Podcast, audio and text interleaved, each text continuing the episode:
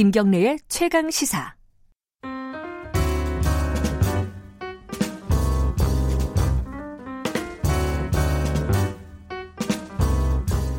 더 나은 미래를 위해서 오늘의 정책을 고민하는 시간입니다. 김기식의 정책 이야기, 식스센스 김기식 더 미래연구소 정책위원장 나와 계십니다. 안녕하세요. 예, 안녕하세요. 오늘 다룰 얘기가 많네요.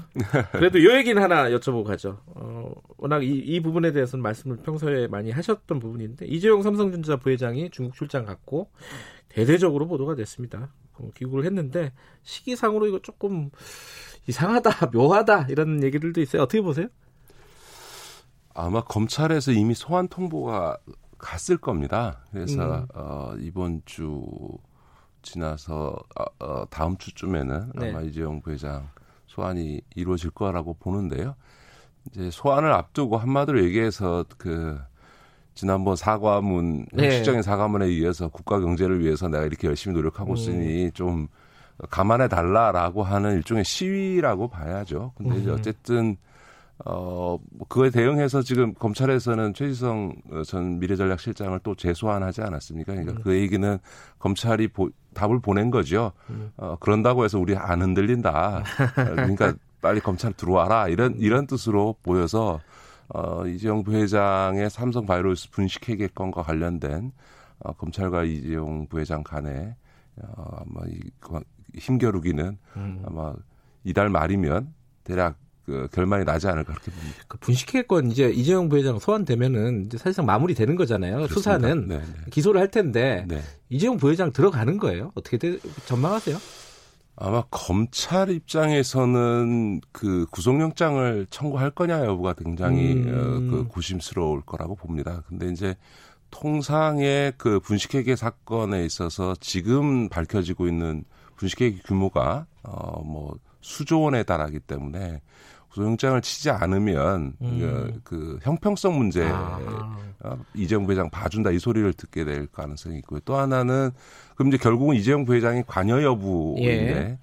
어, 이번 분식회계 사건은 과거 이건희 회장 때 사건보다도 훨씬 더 직접적으로 이재용 부회장에게 이 분식회계 과정이 보고됐다. 음. 어, 그거에 대해서도 이재용 부회장이 어떤 반응을 했다라고 하는 증거문건들이 워낙 많이 나와 있기 때문에 네. 그런 차원에서 보면 어, 구속영장을 청구하지 않으면 검찰이 오히려 부담이 음. 되는 상황도 있어서 네. 아마 이제 이 구속영장 청구 여부를 갖고 어, 지금 아마 이제 물밑 힘겨루기가 지금 아마 다양한 각도에서 이루어지고 있겠죠. 네. 네. 이거 어. 그 문제 결국 국민들께서 잘 지켜보시고 나중에 음. 판단하시면 될 것 같습니다. 알겠습니다. 본격적으로 사실 이 얘기 나왔을 때부터 음. 처음 나올 때부터 이거는 김희식 위원장과 한번 얘기를 나눠보고 싶다라는 생각을 음. 했어요. 그 원격 의료라고 보통 얘기하는데 네, 네, 네. 요새는 또 비대면 의료, 예, 진료 예. 뭐 이렇게도 표현을 하기도 하는데 어 정부가 청와대에서 이걸 추진한다는 얘기를 했습니다. 했는데 네, 네. 당 민주당에서는 약간 어 이거 꺼리는 분, 위기가 있어요 분명히. 네, 네, 네. 자, 요 일단은 원격 의료 비대면 진료 이거 같은 거예요, 다른 거예요? 뭐 그 개념 규정하기에 따라 다른 건데요. 예. 가, 같으냐 다르냐 어떻게 볼 수 있느냐라고 음. 하는 건 이제 뭐 지금은 개념만 돌아다니 구체적인 내용이 없으니까 사실은 뭐 박근혜 정부 때 추진했던 게 원격 진료니까 문재인 정부에서는 비대면 진료다라고 개념화하는 측면이 있는 거죠. 예. 네. 네. 이거 지금 어 반대하는 쪽도 의사 단체들은 다들 반대하잖아요. 네, 네, 네. 이게 추진을 하는 게 맞는 건지 뭐 좀 헷갈립니다. 이거 어떻게 보세요? 저는 이제 과거부터 그런 입장이 그런데요. 그러니까 이게 그 올로와 나싱 게임 이게 예를 들면 전면 허용 전면 불허냐 이렇게 가면 곤란하다고 생각합니다. 음. 결국은 어떤 범위에서 어, 비대면 진료를 허용할 음. 거냐라고 하는 문제인데요.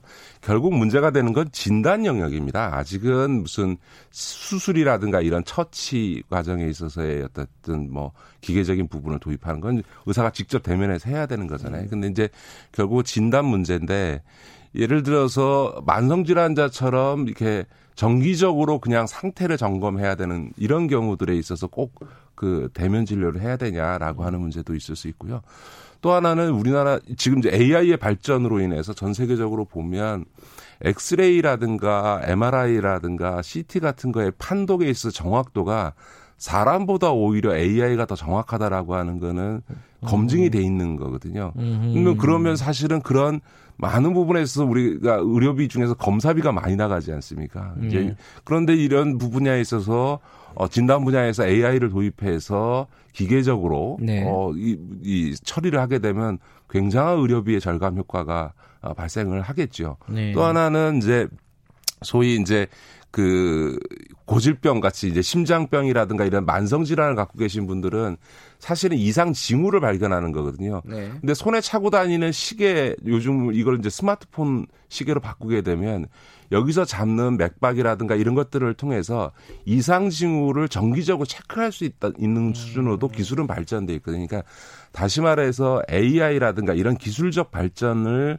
의료 영역에서 어느 정도 반영할 거냐에 네. 따라서 이게 해서는 안 되는 의료 영리화일 수도 있고 충분히 허용해야 되는 어떤 의, 기술적 발전을 반영한 음. 의료 산업의 발전의 관점에서 필요한 조치일 수도 있고 그렇기 때문에 제가 결론 좀 말씀드리면 이거는 절대 해서는 안 된다. 모두 다. 음. 절대 그 무조건 다 허용해다가 한다가 아니라 어느 범위까지 기술적 음. 발전을 인정해서 허용해 줄 거냐라고 하는 합리적 논의로 가는 게 바람직하다고 음. 봅니다.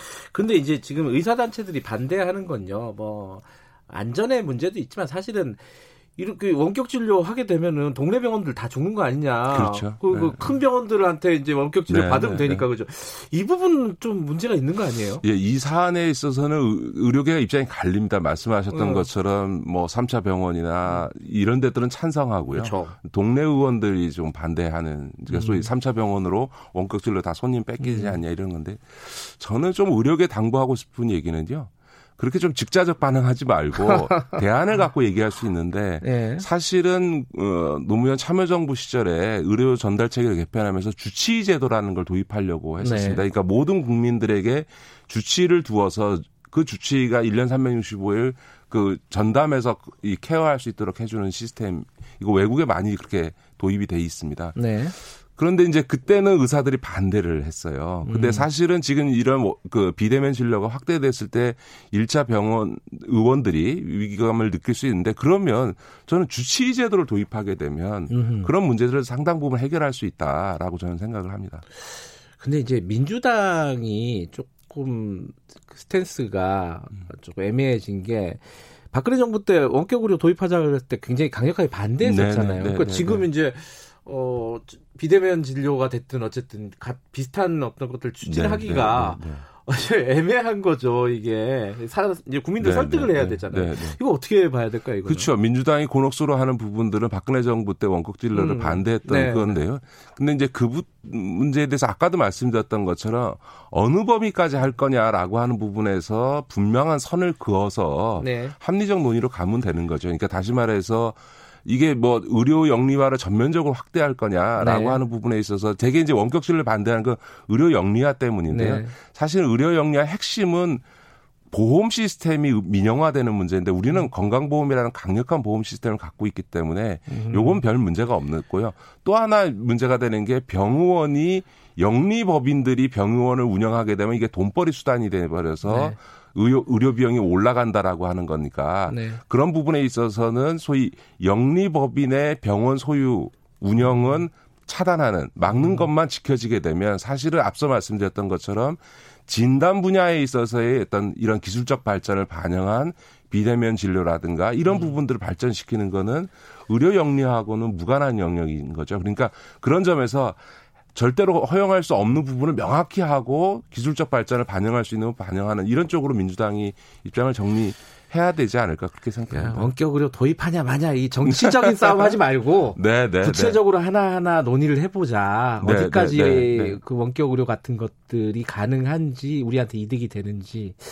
그러니까 그건 이제 철저히 국민과 환자 입장에서 국민의 편익과 음. 그다음에 비용을 줄여줄 수 있는 거라면 도입하는 거고 그거에 대해서 국민들이 비판할 이유는 없겠죠.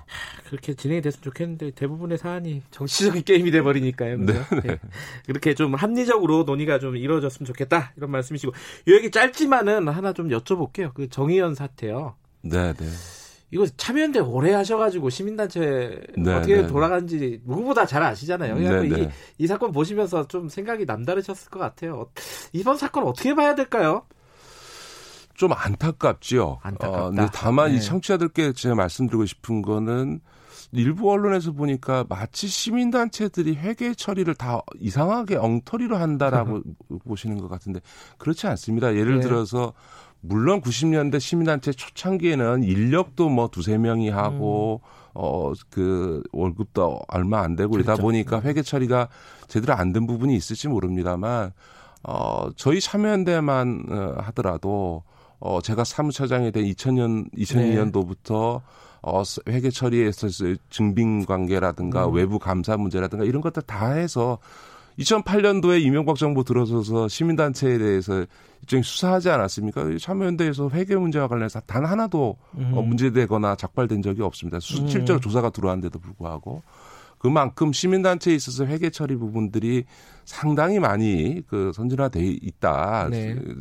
다만 이번 정의연의 경우는 제도 어, 시민단체에 있어 본 입장에서는 회계 처리에서 왜 저렇게 했을까라고 하는 음. 어그 안타까움이 있고요. 네. 어 저는 회계 처리에서 잘못된 부분은 네. 그 명백히 그 확인해서 국민들께 네.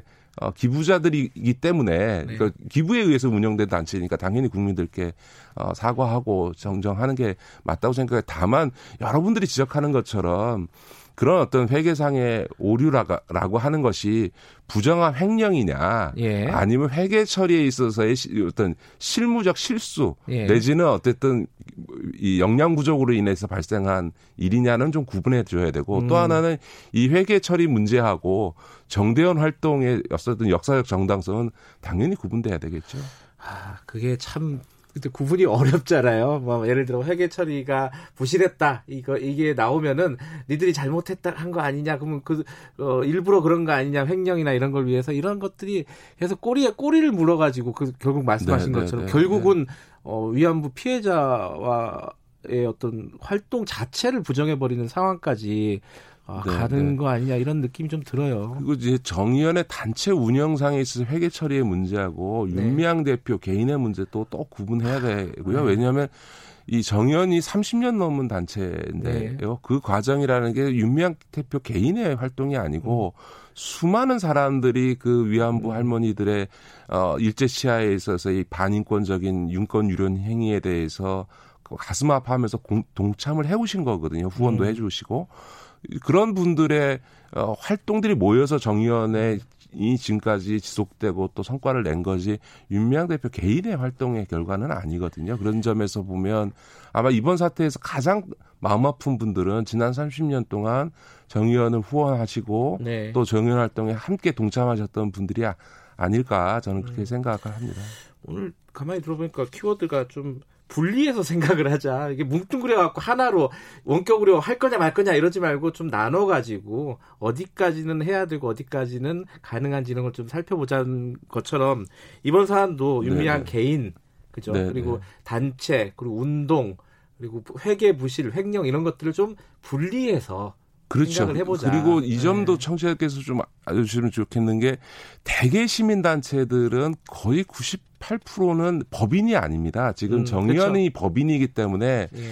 법인에 대한 어떤 외부 감사 제도를 도입하는 거는 저는 바람직하다고 생각합니다. 음. 왜냐하면 그 공익법인이라고 하는 거에는 정의연만이 아니라 삼성이 운영하는 삼성문화재단도 다 공익법인으로 되어 있고요. 그거에 대해서도 그 회계나 운영의 불투명성이 있으니까 법인화된 단체에 예. 대해서는 공익법인이라 하더라도 외부감사 제도를 도입해서 이런 어, 투, 투명성 문제가 없도록 해결하는 게 맞을 것 같고요. 다만 시민단체들의 대부분은 임의단체로서 그냥 사회단체로 존재하지 법인이 음. 아니고요. 또 하나는 시민단체 중에는 저희 참여연대 같은 경우는 어, 정부로부터의 보조금을 일체 받지 않습니다. 네. 사실은 이런 보조금을 어, 받는 단체와 받지 않는 단체 간에도 차이가 있기 때문에 저는 이번 과정에서 제가 좀 후배들에게 마음이 좀 마음 아픈 게 굉장히 고생하면서 회계 처리도 꼼꼼히 하고 있는 많은 시민단체들이 있는데 마치 시민단체들은 다 회계 처리를 엉터리로 하고 있는 것처럼